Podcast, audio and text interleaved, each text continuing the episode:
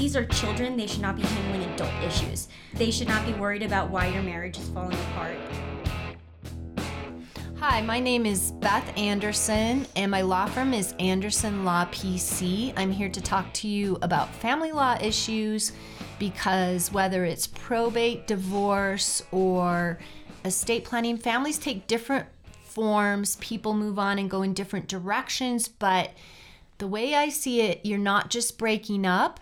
A lot of times you're breaking upward. It can be a fresh beginning, it can be a positive. And I'm so excited to have Philadelphia George with me today. She is a Temple Law grad, she is a brilliant family law mind and has um, a great passion for not only family law, but for how it impacts children. And so that's her perspective today is she's coming to talk to us about how to give children a voice in divorce because their voices are really overlooked. But before we get started and introduce her, I want to say that in the past, children could testify in court and they would say, I want to live with mom or I want to live with dad. And when I was a criminal defense attorney, I literally had clients collapsing in court. It was so traumatic to be put in the middle like that and put on the stand quite literally and made to pick. So those days are done. Fortunately, we don't do that anymore. But on the other hand, you do want to hear what they have to say.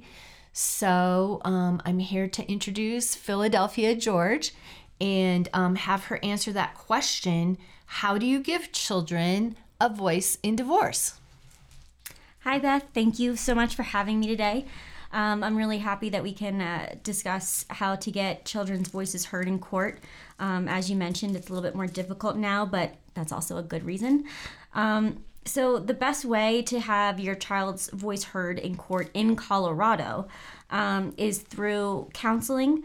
Um, if your child sees a therapist, uh, you can get you know letters or they can testify in court, um, and it's always just good to have a counselor or therapist for pretty much every single member uh, involved in the divorce. Um, the other way, and probably the most popular way, is through a child and family investigator, um, also known as a CFI. So um, a CFI will, um, you know, CFI, yeah, so child family investigator. Yeah, they will um, do some investigations, talk to um, the people involved, talk to other members that you recommend, and write a report to the court, um, which the court can or does not have to uh, follow. Um, there's also a parental responsibility parental responsibilities evaluator. Um, they do work just like a CFI, except uh, they can also do mental health evaluations. They are a bit more expensive, uh, but their reports are more detailed. Um, and then um, the other way, um, which would be in select cases, there's a guardian ad litem. So a guardian ad litem can um, represent the best interest of the child. So those are a couple ways of getting a child's voice heard in court. So you're not just named Philadelphia, but you're from Philadelphia. You were a clerk to a judge in Philadelphia. Did you see anything different about the way it was handled in that other state compared to Colorado? Yes, definitely. Um, so I was a law clerk in Philadelphia Family Court. Um, it is a whole different animal than Colorado. Um, Colorado is a little bit better set up in terms of resources for families. Um, so it is different in Philadelphia, the judges actually do listen to children, and they will um, start listening to a kid around the age of six years old. They, the judge will do a competency test to make sure a child knows like a truth from a lie and um, can express what they want without really coming up with imaginary things or lies. Um, that is, like I said, starts at the age of six. They generally do not put the children on the stand in front of their parents or any other witnesses, they will bring them into the back, um, and the judge will have a one on one talk with them and basically kind of be like, well, what's your routine with dad? And what's your routine with mom? What do you like to do when you're there? Is there anything you don't like to do when you're there? What do you eat? And um, so they handle it in a, in a much better way than just saying, who do you want to live with? Um, so I do think that it's nice, but it still can be quite traumatizing for a child. That's so interesting. I didn't know that. Have you had any cases here in Colorado where the child testified? No, ouch, I haven't. I have heard of cases where the child testified. I don't know that I've had it. I've asked for it sometimes, especially when I was first getting into Colorado family law and I didn't quite get the lay of the land. Um, my clients would push for that. Um, but I've gone to so many trainings and heard judges say that they do it. It's usually a little bit older of a child. I guess I have had cases where the children testified maybe before I came on board. I've definitely had cases where the other side asked for it and it was denied. Um, but it was exactly like you described. It's in camera. That means like away from everyone. Um, maybe just an empty courtroom with a judge, maybe not wearing a robe, sitting at a table, talking to young people and hearing their voice. I feel like a lot of times kids have been coached or even influenced what to say or just if you're in a family you know that people can kind of tell you their point of view with just a sigh or a glance. It's very easy to kind of let someone know what you want them to do. And so sometimes i'm skeptical but it's the same with a cfi i suppose that there's a weight and then one of the most recent trainings i went to said once a kid is 17 or so, they're going to vote with their feet. And by that, they mean they'll probably hang out with friends or at work or just sometimes they run away, even unfortunately. And so they get a little bit higher of a voice in Colorado than um, maybe, say, a 12 year old. Even though almost all my cases they say, but this 12 year old's gifted and they're special and they should have more voice than the typical 12 year old I'm not sure judges see it that way. Your test scores don't show that you're able to be in the middle. Um, what are some of the downsides about putting kids in the middle? Because I've had people tell me, well, tell them the whole story. The truth will set you free. Tell them the truth. What do you think about that advice? Well, there's a lot of um, downsides to that. A, it makes them feel like they may have to choose sides. Um, and that's one of the big things. So these are children. They should not be handling adult issues. Um, they should not be worried about why your marriage is falling apart. They should not be worried about who cheated on who. They should not be, um, you know, worried about who's better with money. They should be taken care of, and um, they should just be kind of coddled in that area. Um, that's not to say that they should be completely blind or kept out of the fact that you know their parents are in fact separating. Um, there's definitely a balance that needs to happen. There's a, a line that needs to be walked. They you can tell them that you're going through a divorce that there's going to be new changes that you know their life is not going to quite be the same as they as it once was but you don't have to give them every facet of um, the court details but not only that but if there's a parent who's a little bit more burned um, you can't tell your child that you know their dad or their mom is a horrible piece, you know, whatever. And because that's 50% of their DNA. Exactly. That's yeah. what I was told when I went to the parenting after divorce class is um you're insulting them when you tell them how horrible the other parent is. You're kind of telling them that half of them is that way. Right. You know? And not only that, but I'm sure they look up to both parents as heroes. So you're really undermining this whole idea of their parent that they've had their entire life. Um, it, you know, to be flat out honest, it's incredibly selfish. And that may not be intentional. So I think you really need some really good self reflection. And that's why I um, advocate for counseling for every single person involved in a divorce. Um, but yes, if you're aware that you're doing it, you need to stop. Well, and I agree with everything you said, and we see it in our cases how it impacts children, even though I even don't want to meet the children because I want them to be protected from it.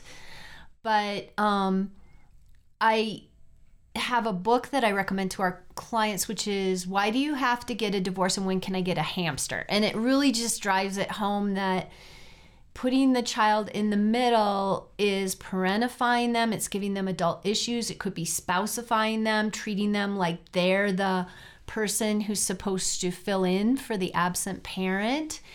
and they want to focus on other things like getting a hamster, getting a job, going to school, going to prom.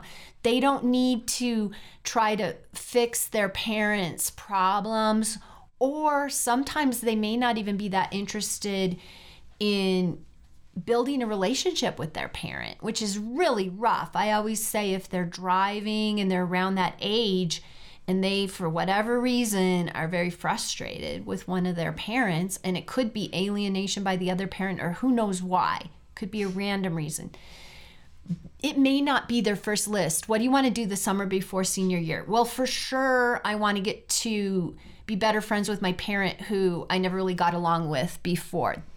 It's just not top of mind for them. Right. And you bring up a good uh, topic about the alienation because parental alienation is not um, a medical or mental diagnosis or issue that's recognized within the mental health field or the medical field. It's something that is very, very prevalent and mentioned though within the family court um, setting. So, um, I mean, you're messing with mental health. So, I mean, when it comes to children, you what you say you may not realize the effect it has on them now but you could be you know contributing to depression or um, you know suicidal tendencies. Like these kids just take on so much. And especially you know when we're still kind of getting out of a pandemic um, where they've been cut off from their friends and family uh, they don't really have as many resources to talk and get their feelings out.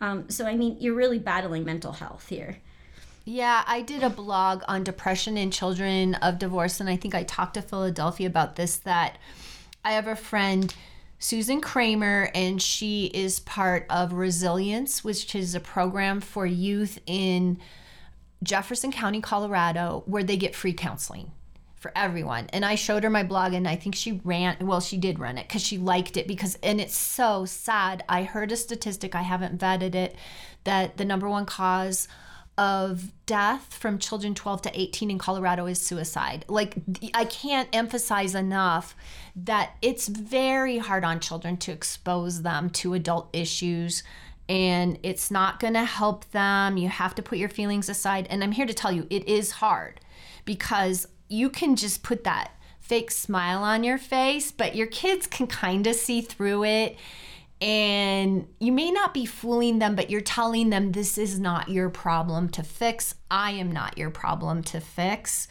And um, it's not easy. It's no. really not, but you still have to try anyway. And even if you mess up, you can apologize. Hey, that probably wasn't appropriate to talk to you about that. You know, it's easy for the judges to say to be so perfect, but they don't go home and live with these children and see how hard it is to just swallow all of this pain because it's a painful process. Maybe you have financial issues, relationship issues, all sorts of issues, and the other person is not your best friend, and sometimes they're out to maybe harm you, but um, the kids don't need to hear about that. And it can contribute to depression for sure. We've seen it in our cases. I can't tell you every year two or three cases we have to press pause because of a child with severe depression and hospitalization. And it might be because of the divorce it might not but it's just so prevalent. Yeah it's just it's just one more thing to tack on to what these kids already deal with. Yeah it's just um something that you just have to love your kids more than you hate your spouse. and hopefully, I'm not a big fan of hate anyway. Someone told me you attract what you love and what you hate. And I think that's a good reminder if you ever do get frustrated. Don't go down that path. My mom pointed out that we've seen what I call alienation campaigns where a parent really tries to drive all the children against the other parent and by the way, we never talk about any of our cases here. Even I'm not going to give a fact pattern of mm-hmm. a client. I'm going to talk compositely because I'd never want one of my clients to think I was talking about them. But it's very common to see what I would call an alienation campaign where they're turning the kids against the other parent. And my mom pointed out to me it's like grooming they're doing adult behaviors. I have cases where adults are smoking marijuana with kids, showing porn to very young kids, like very adult behaviors. It's so enticing. Mm-hmm. And then, oh, and by the way, isn't so and so this and that and turn them on the other parent. I don't know if you see things like that in your cases. I do, and I actually think that's one of the biggest um, reasons why clients should shop around kind of and look at reviews on all therapists, counselors, CFIs, PREs. Um, I think you really need to make sure that the person that you are going to pay to see like help your family is someone that's equipped to notice those kind of things. So like i said parental alienation is not recognized in the medical field. They're not taught it in mental like you know when they get their education for going into mental health. It's not brought up. So you do need to find like a counselor or a therapist or a cfi that has experience with parental alienation so that that way they can point it out and be like something fishy's going on I feel like I'm being pointed in a specific direction by parent A and being pointed in another direction by parent B, but then the child is telling me something completely different.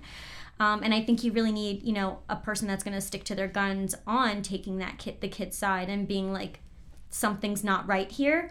Um, whether there needs to be, you know, more of an invest- investigation um, from a judge, you know, maybe that's what a, a, you know the person needs to say. But um, I do think it's very important that you get to know who's going to be involved with your family. I agree for sure. And also, I think kids want to please their parents. And so it's very common that when they're with dad, they are, oh, mom, ugh. So it drives me nuts. And then they go to mom and they're like, eh, I don't want to go back to dad's house. And they really will tell each parent what that parent, they think that parent might want to hear you. It might not even be what they want to hear. And so you can't always count on that. I'll have clients come in, well, they said they never want to go to their dad's house. And sometimes that makes sense, it, especially if it's something severe like severe abuse or sexual abuse, something. Those are reasons that are very solid. But sometimes it's just maybe they don't like dad's girlfriend or they don't they like their bed and their desk better at mom's or they think mom wants to hear it and sometimes I'll say, well, what would you do if they don't want to go to school? Because it is a court order that they have to go to your dad's. You know, they have to go to their dad's house, and maybe you don't have that luxury to just say, well, do whatever you want. That might not even be what's best for the child. I don't know what you think on that topic. No, I mean, I think you're absolutely right. And um, I mean, since I, well, I, I worked with more judges uh, working with children in Pennsylvania or in Philadelphia, um, I will say that I do think the judges had a very good grasp on understanding what is being said, where it's coming from. And I think a big part of that is I think it's like set, like some crazy statistic like 75% of the filings in Philadelphia family court um, end up being waived because they're on the poverty line. So um, you get almost 90% of your cases are all pro se litigants. So there's really no rhyme or reason to uh, any type of, you know, hearing. Um, and I think, and there's a lot of just back and forth blaming. And really quick, pro se means self represented. Yes. They don't have attorneys. So you were dealing with a population that's in poverty a lot of the time. Mm-hmm. They didn't have attorneys going in there. They weren't lawyering up and writing briefs. And I think it was quick from what I heard. The hearings were fast. Oh, yeah. Um, it blew my mind coming here when I could get a date, a hearing date in two months. Um, if you are filing anything for custody in Philadelphia, you are not getting in front of a judge for at least eight months. Wow. And um, then how long would the hearing usually be? You're for a basic motion, you're pretty much getting an hour. Okay. So you have an entire hour to put on your entire case and then you're really not getting in front of a judge again for almost a year. So it's difficult out there and I think a lot of the judges kind of skipped to the skipped the bickering mm-hmm. and got straight to the point by talking to a kid. Um, and I, yeah, and I feel like sense. it yeah. went well in a lot of those situations. I didn't see every judge. I only worked with one judge. I happened to really like him and the way he handled things. Um, but um, I feel like in terms of Colorado, there's just so many resources to really get a child's voice heard. And if you're and if you kind of skimp on not figuring not doing your shopping in terms of who you want to talk to them and you're not making sure that all these specific issues are being accounted for um, I think you're kind of really depriving yourself of the outcome that you want. But yeah, kids can say, you know, I just want, you know, mom makes me join every sport and do all honors classes and that I just want to go to dad's where I can just kind of relax and hang out with my friends. Well, You need someone that's going to be like, well, I understand where that's coming from. As a child, I would prefer to hang out with my friends, but you're doing amazing. You're going you're not being harmed in any way. Like both mom and dad are safe places for you. Yeah, that's the bottom line is if the court wouldn't get involved when you're an intact family, they may not be as appalled by some things that families are very upset about. Like maybe a girl might be good at something or a boy at a sport or an extracurricular and then one parent wants to pour a bunch of money in the other one might want to do a cheaper version or a parent might say they can't have time with the other parent because they're always in activities courts might not be oh wow this is why i went to law school to make sure that they have their violin lessons or their math kumon or whatever they may say, you know, just getting to know your parents just as important. And you all these things are going to have to take a back seat and we're not going to have the wheels of justice screech to a halt over whether a child is in piano lessons or violin lessons or soccer or volleyball.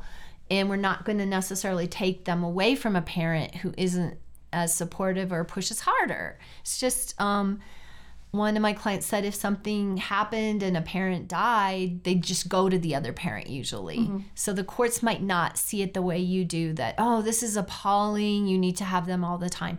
On the other hand, there are factors for the best interests of the child, and courts will take those seriously. Like one of them is can you foster a loving relationship with the other parent?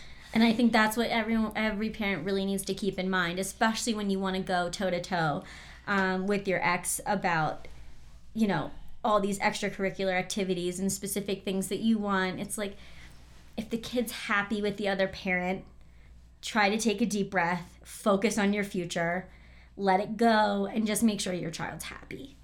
Yeah. And then some of the endangerment things might be driving drunk, drug addiction, suicide attempts in front of the child, severe depression, severe mental illness, of course, things like physical and sexual abuse they take very seriously, especially if there's good evidence. And by evidence, it's usually a conviction or a criminal charge or some agency involved. And um, I and I do just want to say something about that, which um, I, when I was in law school, I had to deliver this to someone, and it made me sick to my stomach. But on the line of allegations of sexual abuse or child sexual abuse it like i said it makes me sick to kind of say this but like you have to be sure.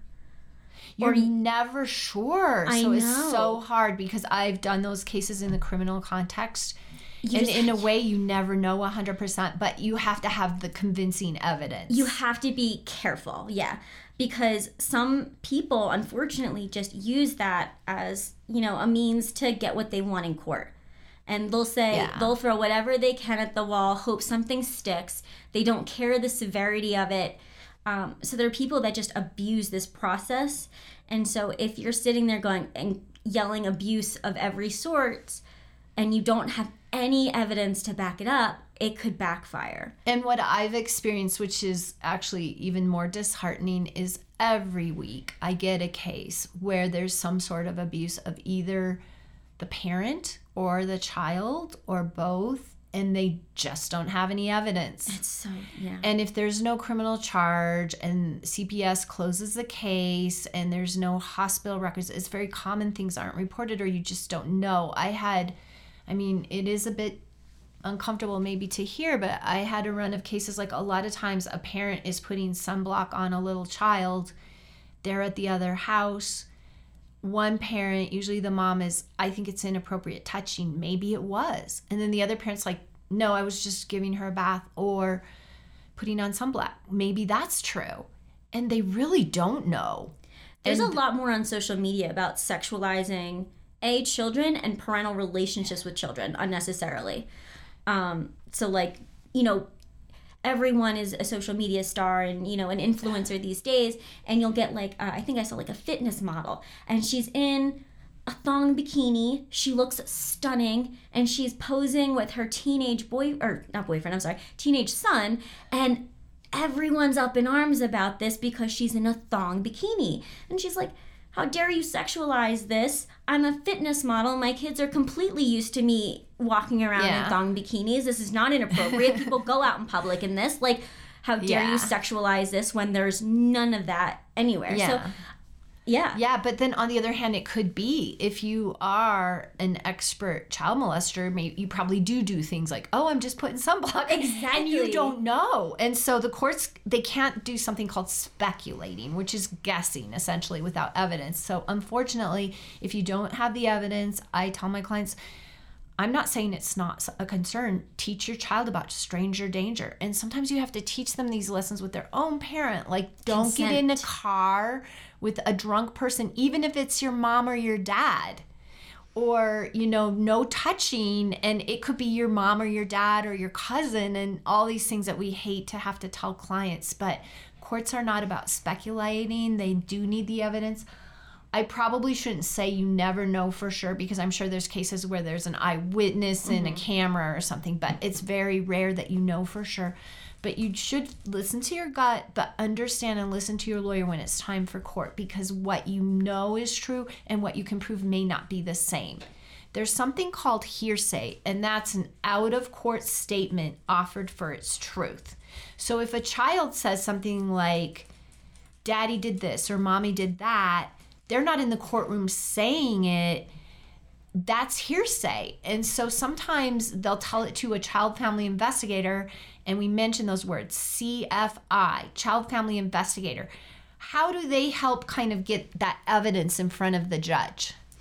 So the child and family investigator, um, and this again, uh, good to plan before you jump into a divorce, or as soon as you jump into a, into a divorce or allocation of parental responsibilities. A CFI needs plenty of days, and that's usually including like 90 days or more, to complete their investigation, write up a report, and get it to all the necessary parties, including the court. So you can't, you know, a day before, a week before a hearing, go, no, no, no, no, I really want a CFI to do this. Like you need to put thought into this. So first of all, the CFI will do they will perform their own investigations. Um, so they will talk to the parents. Uh, they'll talk to the child if the child can verbalize, you know, what they want to say, um, or they'll just watch each parent interact with the kid. You know, kind of hang out the house, see how you play with them, how you speak to them. Um, they will ask about the marriage. If you have witnesses that you want the CFI to speak to, um, they'll talk to those witnesses. Generally, that that's like family members that have witnessed. And again, that's where hearsay comes in. You want if you want the CFI to interview witnesses, you want someone that has witnessed specific behaviors or actions. Um, not just oh yes well molly tells me this all the time so it's totally true that's not a good witness um, and they can also look at reports and documents. So let's say you have a horde of uh, police reports documenting every domestic violence call. Um, so they can look through those or if they have a criminal record or you know more of these allegations on sexual abuse. Um, so a cfi can do um, an investigation and then they'll submit what they recommend to the court.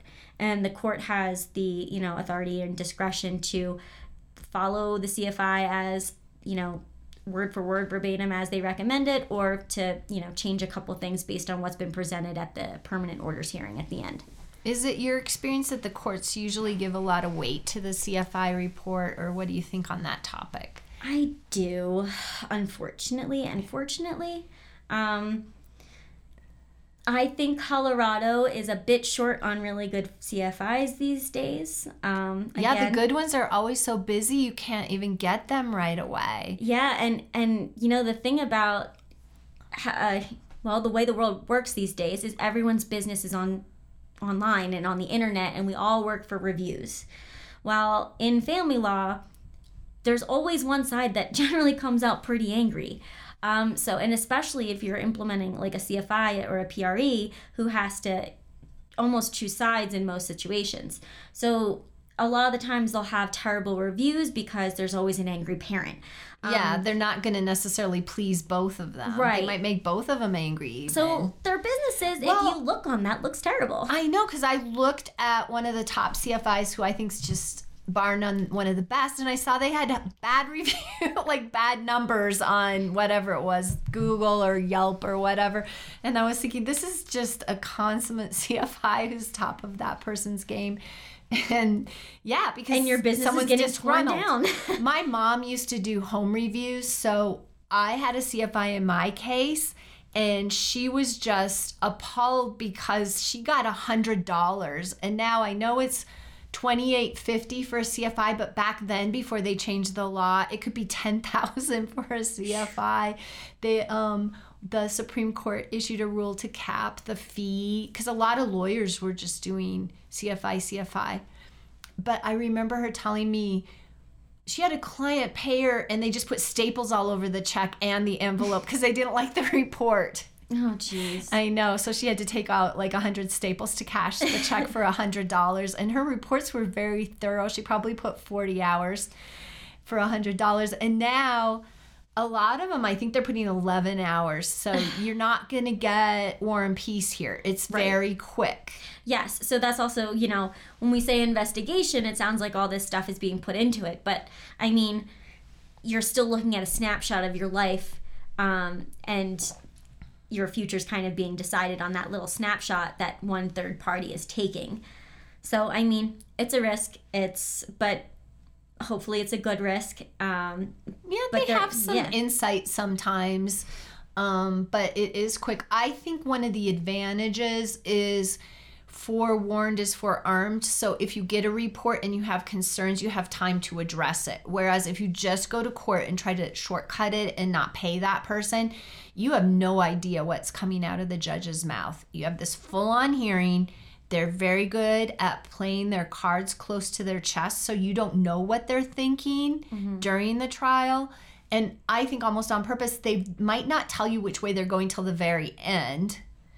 Um, and everyone's just sitting there on the edge of their seats, and there's nothing you can do about it. It's done. Yeah. You know, other than appeal, which is very expensive. yes. Um, if it's a magistrate, which is, I say it's a judge for our purposes, but they have limited jurisdiction, limited cases they can hear, you can appeal to a district court judge a little bit more affordably. But once you're going to the Court of Appeals, that's very technical, very expensive.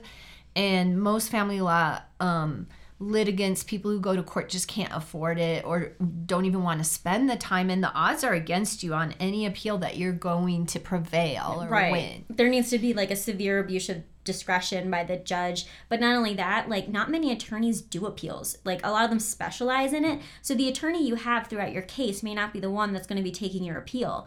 So it's like, well, you just put in you know 10 months of work with this attorney who knows like all the ins and outs of what's been happening and now you're getting a new attorney to do this appeal that yeah. you're going to be spending a ton of money on. it's on. just it's really stressful and and it's it, i don't think people realize that it is the abuse of discretion or error of law that affected the outcome which in family law it's a court of equity that means fairness and so they have so much discretion to do what that judge on that day thought was fair they're probably going to make smart decisions in their rulings on evidence because that's one way they can get reversed. So just let it in and then don't give it weight. That's their call.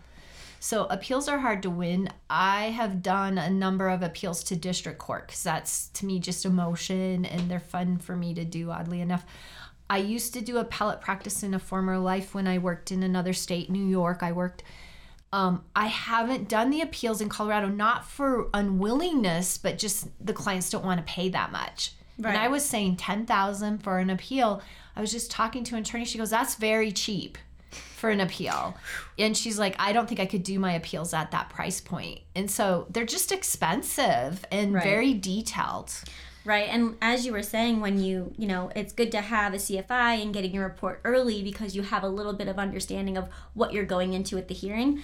But also, if you get a bad CFI report, you have the opportunity, like you said, to kind of address it. So you can always bring in a. PRE. Yeah, who's usually a psychologist and they have more education on the issues that the court's addressing.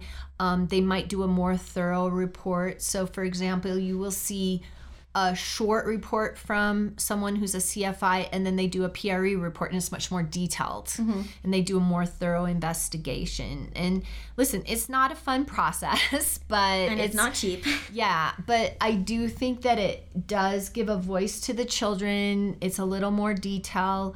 I personally think there's a tendency right now trending toward 50 50 parenting in Colorado.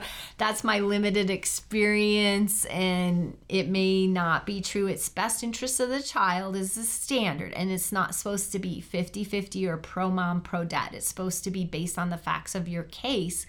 But unless there's a reason not to make it roughly equal, it seems like a lot of the judges and even CFIs trend toward joint decision making 50 50 a lot more than maybe um certainly the families weren't coming into the situation that way with 50 50 And I agree. I feel like and I feel like that the thing to sway 50-50, I mean it's really it's harm to a child. It's not like oh well, you know, dad's a better parent than mom, but it's just because the kid is getting slightly, you know, doing just a little bit better, has a little bit more access to things at dad's and then not so much at mom's. Like, that's not necessarily going to sway a court from giving 50 50. right yeah Like, there needs to be, like, harm. in Or- a perfect world if mom and dad lived right by each other they're both really good parents there's not a huge commute um, they're both available i mean i think it's great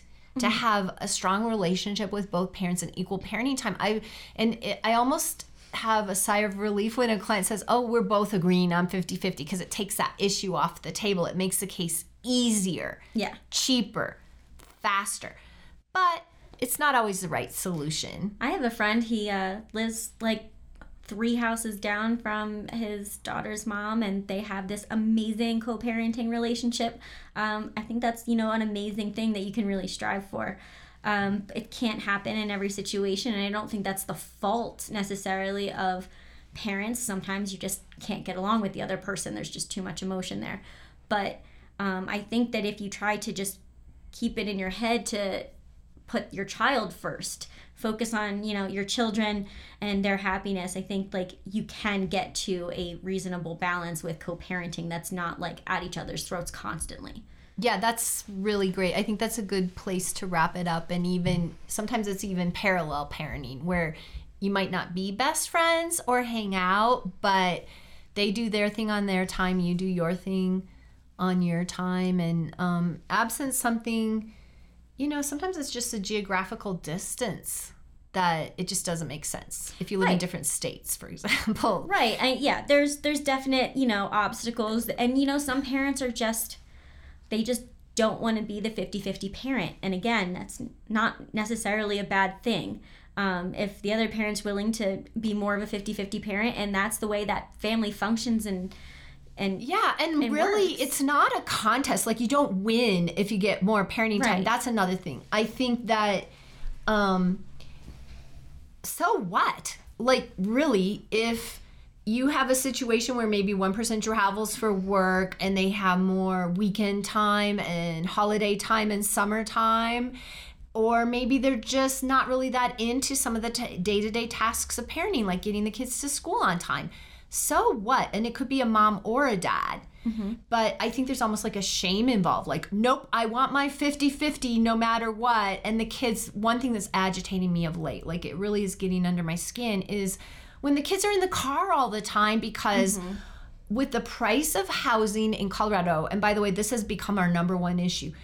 Um, people as can't someone who's looking for a house I feel that pain that, yeah, I'm sorry. and it's just like you can't find anything. And so, like, one person's practically in Kansas and the other one's up in the mountains, or one's in Colorado Springs and one's up by Fort Collins.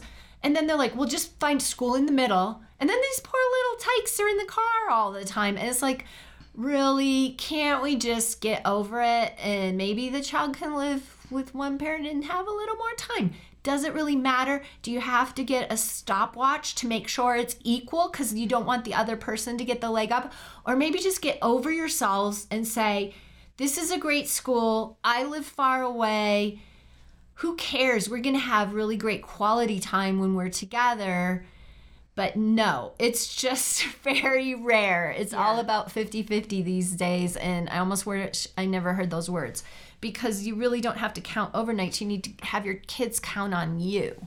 Right. Yeah. So, oh, And you know, and again with the housing market, I mean, great time to sell people. So I mean, you could be buy a house and then three years later move again, and then all of a sudden you're the one that's closer to the school. Yeah. And it switches.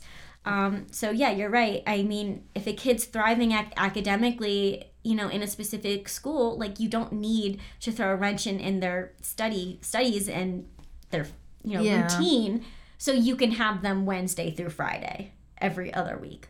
Yeah, I think just every family, like I said, it takes a unique form. I think of it almost like a tree. Like when you're a little kid, you draw a tree, it's a circle with a stick. And then you draw a family and it's a bunch of stick people and they look exactly the same all the time. But then as you grow up, you're like, when you look at a tree, it never looks like that. It's asymmetrical, they're bizarre, they but they're so gorgeous, but they're all unique. And that's how I see families. We don't fit a template Right. and we don't fit words like 50-50 or mom's rights or dad's rights it's really focus on the kids you can't go wrong if you do you may have different points of view compromise and you're going to get through it they're going to grow up and for most of us they'll be okay and if not get help immediately if it's an emergency get help immediately and that's um, another point is just that you always have a right for an emergency motion or emergency relief to keep those kids safe Right. And I think, I, you know, another thing that makes divorce so hard is I think it's just that you're losing all your familiar support systems. So I think, you know, as soon as you feel yourself heading down that road, you really need to build up all of your other support systems. that's a great t- truth and also one of the things the courts look at. What is your family support system? What's your social network? And i've even had one time i said um, i know they make it sound like family blood but sometimes it's friends are your family and it went very well. Like the judge in um, different situations has agreed that friends can be family so well, I think you just really did a good job of redirecting everyone's focus to kids and and that's one of my favorite things about you is you have such a passion for children and their autonomy to the extent that it makes sense but also protecting them to the extent that they really do count on us to look out for them. So now I'm going to go to the lawyer joke, which I do every time. And my lawyer joke for the day is there was a gathering that I was invited to Bigfoot, an alien, Easter Bunny, Santa, Tooth Fairy, Loch Ness Monster. They were all gathering and they had some sort of society. And I walked in and said, What is going on here? And they said, um, well, we're the gathering of mythical creatures. And I was like, wow, that really blows my mind. And they go, what do you do? I said, oh, I'm an attorney. And they said, are you an honest attorney? I said, of course I am. And they voted me president. And I go, what's going on here? And they said, oh, no one believes in you either. no one thinks you exist. So that's my joke of the day. And it's kind of a take on another one. But um, yeah, I am the president of the Society of Mythical Creatures because I really do endeavor to be very honest in my work and, and fight for kids. So that's my story. I also wanted to talk about that hopefully we're getting some traction on um, doing an app and some um, internship. I won't really give out the details till it's confirmed to um, try to give kids a better voice in family law issues. APR or allocation of parental responsibilities is when you weren't married but you're going to court about the kids. And then um, divorce as you know you're married and those are the two most common. And then what people don't realize is after the divorce or the APR permanent orders you may go back to court to modify so you're not done. I know when I got divorced I thought I was oh that's done with the court thank goodness. And then nope you might go back to court to modify things or just even better reach agreements which um, I think is always a good thing to do. So um, I just wanted to throw that out there and then maybe um, do our question for next week, which is overcomers. How do you use tragedy to find your best strengths? And I just wondered if you had anything to weigh in on people going through a rough time with divorce. How can you overcome some really hard things to find your best strengths for the next chapter of your life, maybe after a divorce or something? Do you have any input on that, Philadelphia? Um, well, I mean, my life has been affected in ways that have put me on this path myself. Um, so, me personally, um, I took offense. I took offense to the way things played out in certain areas of my life, and I never wanted um, anyone to feel that way again. Or at least I wanted people to have a voice and I wanted them to have autonomy. And I think that's really why I got um, focused with children. Um, but I think when you have such a strong experience in certain with certain op- whether overcoming obstacles or in certain settings you bring not only a, a, a perspective to it but you bring compassion. Um, and you know right along with your honest uh, attorney joke here uh, i think in family law it you have for attorneys uh, especially there's a really quick burnout rate because it's so emotional and it's so tough. And and we take home a lot of our clients trauma because divorce is hard um, so I think when you have that, you can really bring a gift to certain people. So um, I completely advocate for people who have been through tough situations and want to kind of use that to go forward in life. But um, depends on, I guess, your your healing with it, whether or not you really want to devote your life to something in in, in that type of trauma. But um, I think it's it's a really good thing when people can turn their hardships into advocacy. Yeah, I had someone tell me it's like a pot, like a clay bowl, and you just make it out of clay and you put it out in the rain, it'll melt. But then if you put it through a kiln and then you fire it, and then now it's super power, like you can put it out in any weather and it survives because there's a toughness that comes in going through hard times and being cured like that. And for me, like I definitely don't want to um put too much detail about my own personal experiences that anything negative, but something that I think is fairly neutral is um, at some point I had to liquidate my retirement and sell my house at a loss. And it's hard to conceive of today, but at the time that was the right choice for me to live more simply.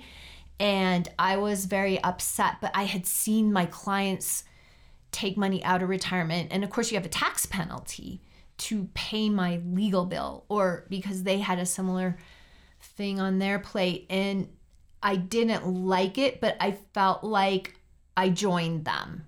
And then you speak with authority. And that's just something, one of many things I've gone through that I haven't liked. But I don't even mention it, but my clients they can just tell. Mm-hmm. Often they can tell what I've been through, and I don't even have to mention it. They can just see that I get it and that's my greatest gift. Like I, it gives me so much pleasure when i can take bad things that happen to me and use them to help other people to the point now whenever something bad happens to me i'm like but i'm going to use it later. And it kind of helps me through mm-hmm. the struggle that i know i'll be able to use this to help someone else down the road. And i call it having the client experience that I'm going through what they went through, whether it was I got subpoenaed to testify for my attorney's fees and I got on the stand. I was having the client experience and it was harder than I thought not to act like a lawyer on the stand. I used to get pretty heated in mock trials as a witness. oh, I lost my temper in our mock trial in law school, and the judge did me a huge favor. We all got mad, and he called us up, and he was a real judge, and he told the four of us do not lose your temper ever ever in court. And it was a it was fake. We were just doing it for a grade. It wasn't even a real trial. And i took that to heart and i never have because i learned I'm, my lesson i mean i do get angry inside but I, I, you hopefully can't tell. Yeah. And don't lose your cool like that. And he did us such a huge favor. Mm-hmm um, I have to always remind myself of that.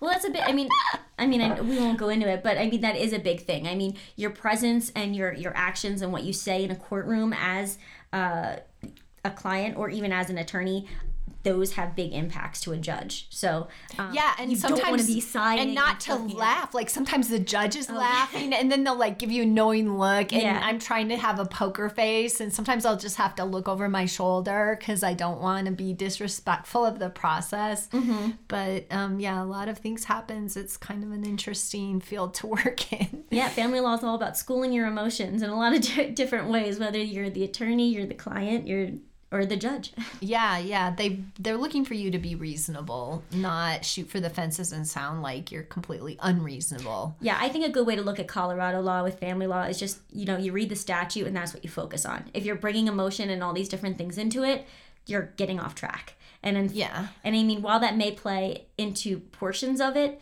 um, especially if there's like abuse or domestic violence or something along those lines, um, if your biggest issue is that you just don't like the other side, then I mean, yes, you're not. You're probably not going to get the outcome that you're you're gunning for. My one pointer on that topic is you have to portion your time and don't get mad if your attorney's spending a lot of time cross examining the other person. That's actually less dangerous than when you're on the stand and you blurt something out.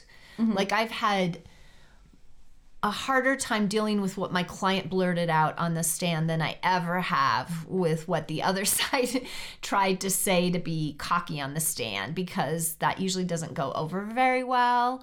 And they may be making a point that they don't realize they're making. Um, but you just want to um, give time to each topic, like financial. This is not a time for you to get up there and talk for a half hour about how horrible the other person is. It's a no fault state. That's already been decided that you're going your separate ways. Right. But don't forget the money part and talk about it and set aside time for it because a lot of times they just want to get up there and you see it with people who don't have attorneys because no one's going to tell them otherwise.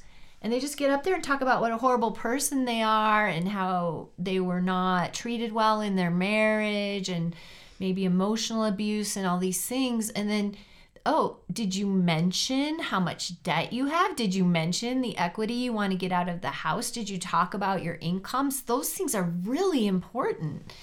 So um, you keep the focus, and of course, above all, focus on those kids, and the judges can tell. Absolutely. Yeah. In fact, I remember saying, like, I almost always remember mentioning the children, and I can almost see the judge's face change. Yes. Um, I agree. I feel like as soon as um, an attorney brings up the kids and even puts them over um, the parties, that you'll see the judge completely like change, like physically too. I think, like, I mean, I don't think it's really anything personal about a case, but I think you were there when that judge said, okay, so if you're here for the child, what do you think's best for the child, Ms. Andersen? Mm-hmm. And I was kind of like, oh, yeah, I do have an opinion on that because it's really important. In fact, I just had an issue come up on, today on a case, and I was like, even if my client agreed to that, I don't think I would because I don't think that is a good idea. And the other attorney said, "Oh yeah, yeah, yeah, I hear what you're saying." You know, mm-hmm. like you you you have to think there are children involved and and you want to agree on things that are in their best interests. And we as attorneys are allowed to redirect the focus to the children because that's what the law requires. Right. I love that about the law. There's at least something I like about the way the laws are written, and that's one of them for sure.